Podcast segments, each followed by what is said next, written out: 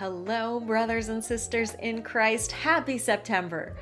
I'm so excited to bring you our new study this month. This entire year just keeps building on the foundation that we started in January. And that is how God works. He builds upon His firm foundation and nothing else. But if you haven't listened to our previous studies this year, no worries. You'll still be able to jump right in. And if you're new to this podcast, hello. I'm Pastor Karina Don Reed, and I'm here to guide you into God's Word and help you apply it to your life. The Trumpets of Tirzah podcast is a biblical lifestyle targeting tool for shifting your mindset from the world's way back to God's way. We have started the ninth month of our year. So, this month we will be studying the number nine. Through our study, it will bring us closer to God. But in order to experience spiritual growth, you have to put into practice the things that we study. You have to take action on the life application steps. In the same way that reading about how to become a dancer won't make you a good dancer, you actually have to move your body and practice dance steps. That same principle applies to the Word of God. Reading the Word of God doesn't make you a Christian. You have to live out the instructions of God, applying His ways to your life. And your thoughts and your actions have to line up with what you read. And another important thing is praising God.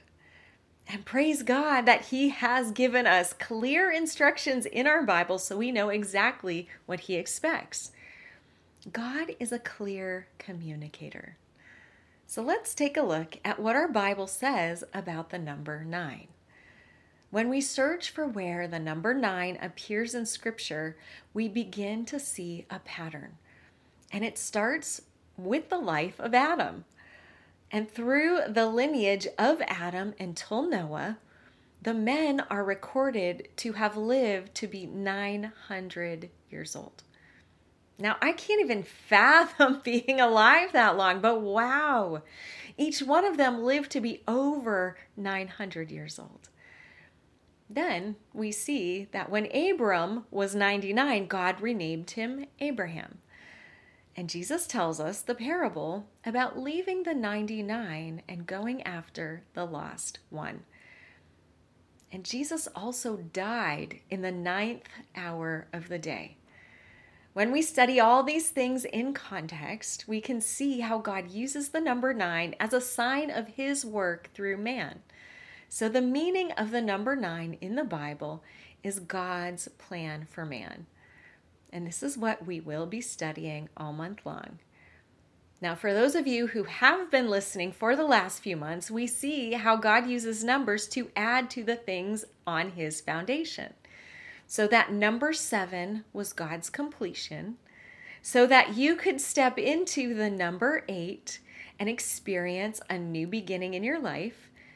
And now, once we step into the new beginning, we need to know the number nine, which is God's plan for your life. Only God could come up with something so solid and orderly. Before the beginning of time, as we understand it, God decided to use numbers that would point to his deity. Isn't that incredible? So, my question to you is Do you already know your next step? Last month, I did give you action steps so that you could enter into the new beginning that God has for you. And maybe some of you have already received those first steps of guidance from the Holy Spirit as to what to do next. And if so, that's amazing. I rejoice with you. Make sure that you praise the Lord for the direction that He has given you. But if you haven't yet received that next step, or maybe you received the first next step and you're waiting for your next one, I'm going to help you seek the Lord on how to receive those next steps. But I want to be clear before we start this. And you might have heard me say this before that often we want to know what the game plan is. We want to know what the goal we are working towards is. And most often, God does not give us our end goal. If He did, we would end up coming up with our own game plan of how to get to the goal because that's how our brain is trained by the world. And God's desire is that we stay dependent on Him. He wants us to lean on Him, He wants to journey together with us. It's the two of us in partnership, in relationship, carrying out His plan. So, almost always, when we get guidance from the Holy Spirit, it will just be that next step. Now, you may or may not know where you are going and what the goal looks like. And that is a test of trust. So, trust the Lord and just be concerned about your next step. We are looking at God's plan for our lives. He offered us a new beginning, so now it's time for us to be obedient to His way. It's no longer our own way. God's new beginning requires us to live in His way by His rules. So let's release the need to control. Let's release how we think things should be done. And let's humble ourselves to be guided by His ways. Most Christians know this next scripture by heart and it's Jeremiah 29, verse 11. For I know the plans and thoughts that I have for you, says the Lord plans for peace and well being, and not for disaster, to give you a future and a hope. Now let's look at this scripture in context. The Lord is saying this to the Israelites, who at this moment are in Babylonian captivity. And he tells them that after 70 years, he'll come and inspect them and see if they are acting as he expects them to act. And if they are, then he'll bring them out of captivity back to Jerusalem. And he comforts them by saying this scripture that he has a plan for them, and it's a plan of peace, a hope, and a future. So God delivers the bad news first. Hey, you're going to be here for 70 years, but it's okay because by following my instructions, you'll be rescued. It's not going to be right away, but there's a plan in place. Now, there are a lot of moving parts that affect a lot of different people. And when you do your part of the plan and God does his part of the plan, then everything will be just fine. And so God gives them instructions about making their place of exile their home. Treat it respectfully, build houses, plant gardens, take wives, and have children. In order for God's plan to take place, the Israelites had to follow all of the instructions of God. Without following the instructions, the plan would no longer be the plan. Chaos takes place when instructions are not followed. Whether they liked the plan or not, God's plan is God's plan. And if you choose not to follow the instructions, it's only going to become worse. And their ancestors found that out. God's plan was not to have the Israelites wandering around in the desert for 40 years, but they didn't want to follow the plan.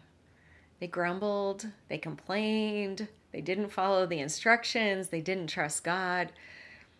So this time around, God was giving the Israelites more of a heads up. Hey, you're going to pay the price. It's going to be 70 years, but follow the instructions, unlike your ancestors, and it won't be as bad as you think it will be. Some of you might be in a place in life right now that you don't want to be in. And instead of following God's instructions, you're grumbling. You're ignoring His plan because you don't feel like following the instructions. And that is your free will to do, but then actually you're delaying the plan that God has for you.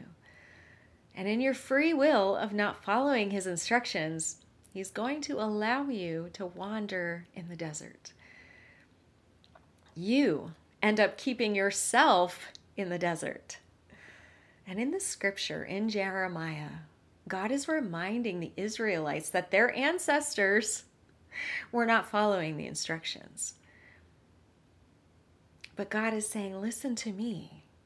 I have a good plan for you. And that's what God's saying to you today in this season. He's just offered you a new beginning. So don't grumble at what your life looks like right now with your natural eyes because He has a plan. And all you need to do is be obedient to His instructions. His instructions are for your well being. And when you carry them out, you get to step into your future, and it definitely comes with hope.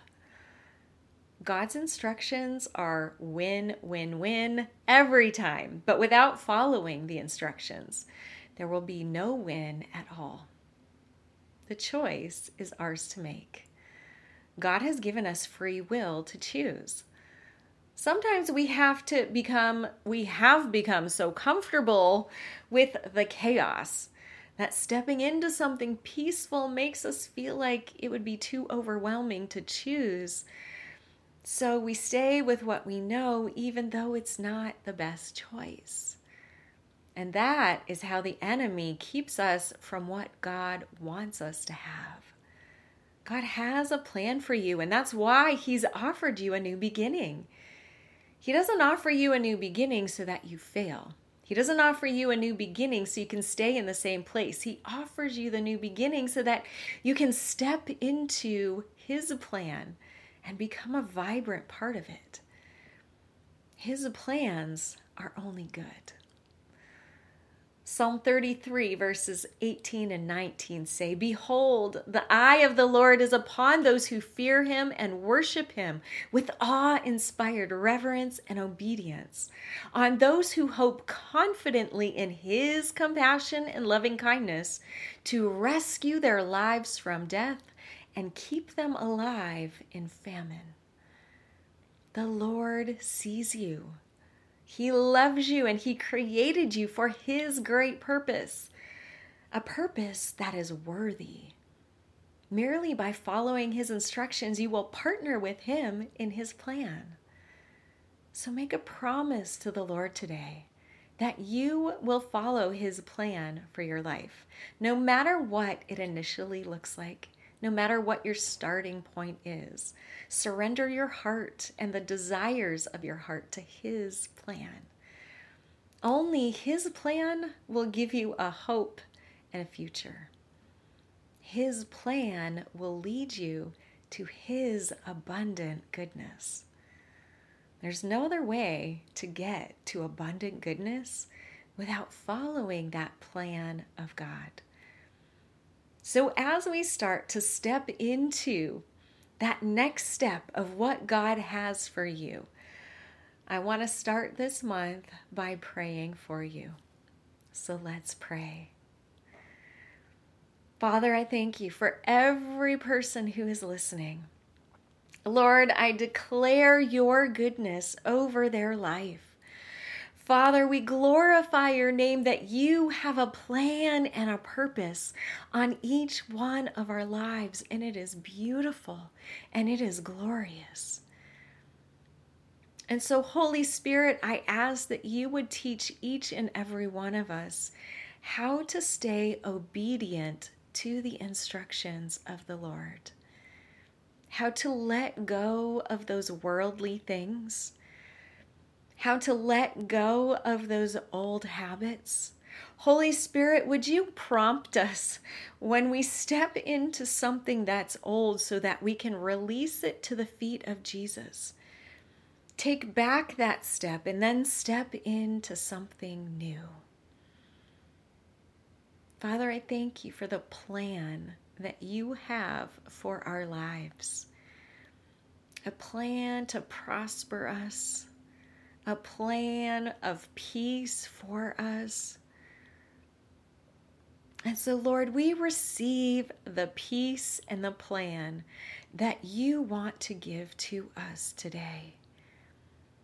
We lay down our heart's desires so that we have the capacity to receive your plan that you are giving us and Holy Spirit just prompt us after we have been obedient with that next step to take.